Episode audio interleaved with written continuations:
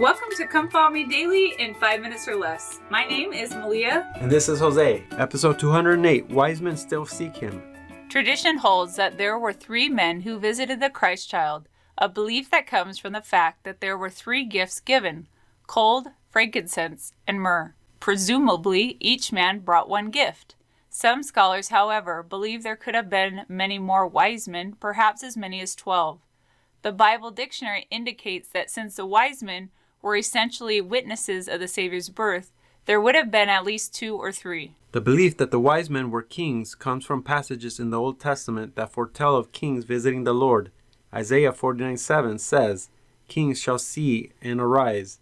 And Isaiah 60:10 records, Their kings shall minister unto thee. Scholars have found other records that refer to the wise men as kings. The 13th century writings of Marco Polo contain a report from the town of Saba in Persia about three kings who took gold, frankincense, and myrrh with them on a journey to visit a newborn prophet. According to Marco Polo's record, the men were named Gaspar, Melchior, and Balthazar, the names usually associated with the wise men today. The Bible dictionary effectively summarizes our beliefs about the wise men. They were righteous men, sent on an errand to witness the presence of the Son of God on the earth.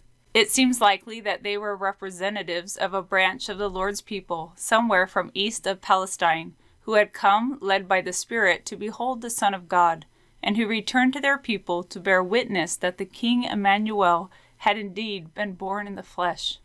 Matthew 2 Now when Jesus was born in Bethlehem of Judea, in the days of Herod the king, behold, there came wise men from the east to Jerusalem, saying, Where is he that is born King of the Jews? For we have seen his star in the east, and are come to worship him. When Herod the king had heard these things, he was troubled, and all Jerusalem with him. And when he had gathered all the chief priests and scribes of the people together, he demanded of them where Christ should be born.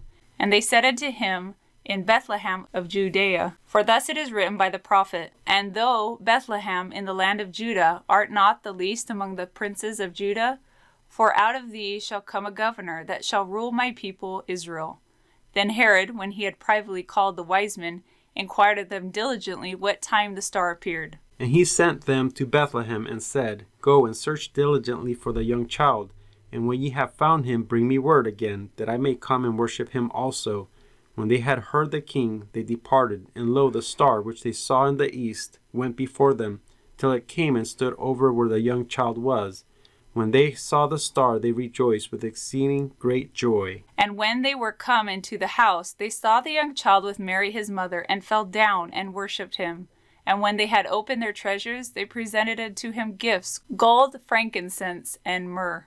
And being warned of God in a dream that they should not return to Herod, they departed into their own country another way. While there has been much speculation about the identity, origin, number, and names of the wise men, Matthew did not provide these details. Matthew used the Greek word magoi, which originally referred to religious wise men from Persia or Babylon, but by Matthew's day the word encompassed a variety of religious practitioners. Regarding the identity and the origin of the wise men, Elder Bruce R. McConkie observed, It would appear they were true prophets, righteous persons like Simeon, Anna, and the shepherds, to whom deity revealed that the promised Messiah had been born among men. Obviously, they were in possession of ancient prophecies telling of the rise of a new star at his birth. That they did receive revelation, for their personal guidance is seen from the inspired dream in which they were warned not to return to Herod after they had found and worshipped the Son of Mary. Matthew's account of the wise men makes clear that they were familiar with prophecies about the Savior. The wise men asked King Herod where they could find the Messiah. The star they had seen in the east was interpreted by them as a sign of the Messiah. As a result of the wise men's inquiry, Herod called together the chief priests and scribes, who quoted to him from the prophet Micah, whose prophecy declared that one the wise men were seeking would rule in Israel. Also, the name Bethlehem, which means house of bread, was the place where the bread of life would be born. Regardless of who the wise men were or where they came from, their visit shows that those who should have been aware of the signs accompanying the birth of Jesus Christ failed to recognize them, while righteous people from other lands, directed by the Holy Ghost, not only noticed the signs but acted upon them.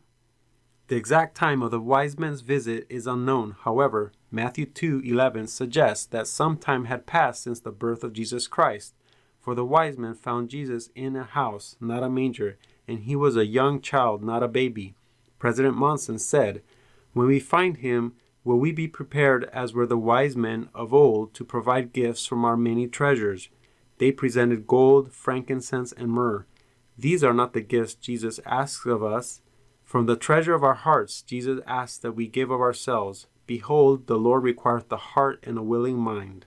Now discuss with your family how can you, like the wise men did, still seek Jesus.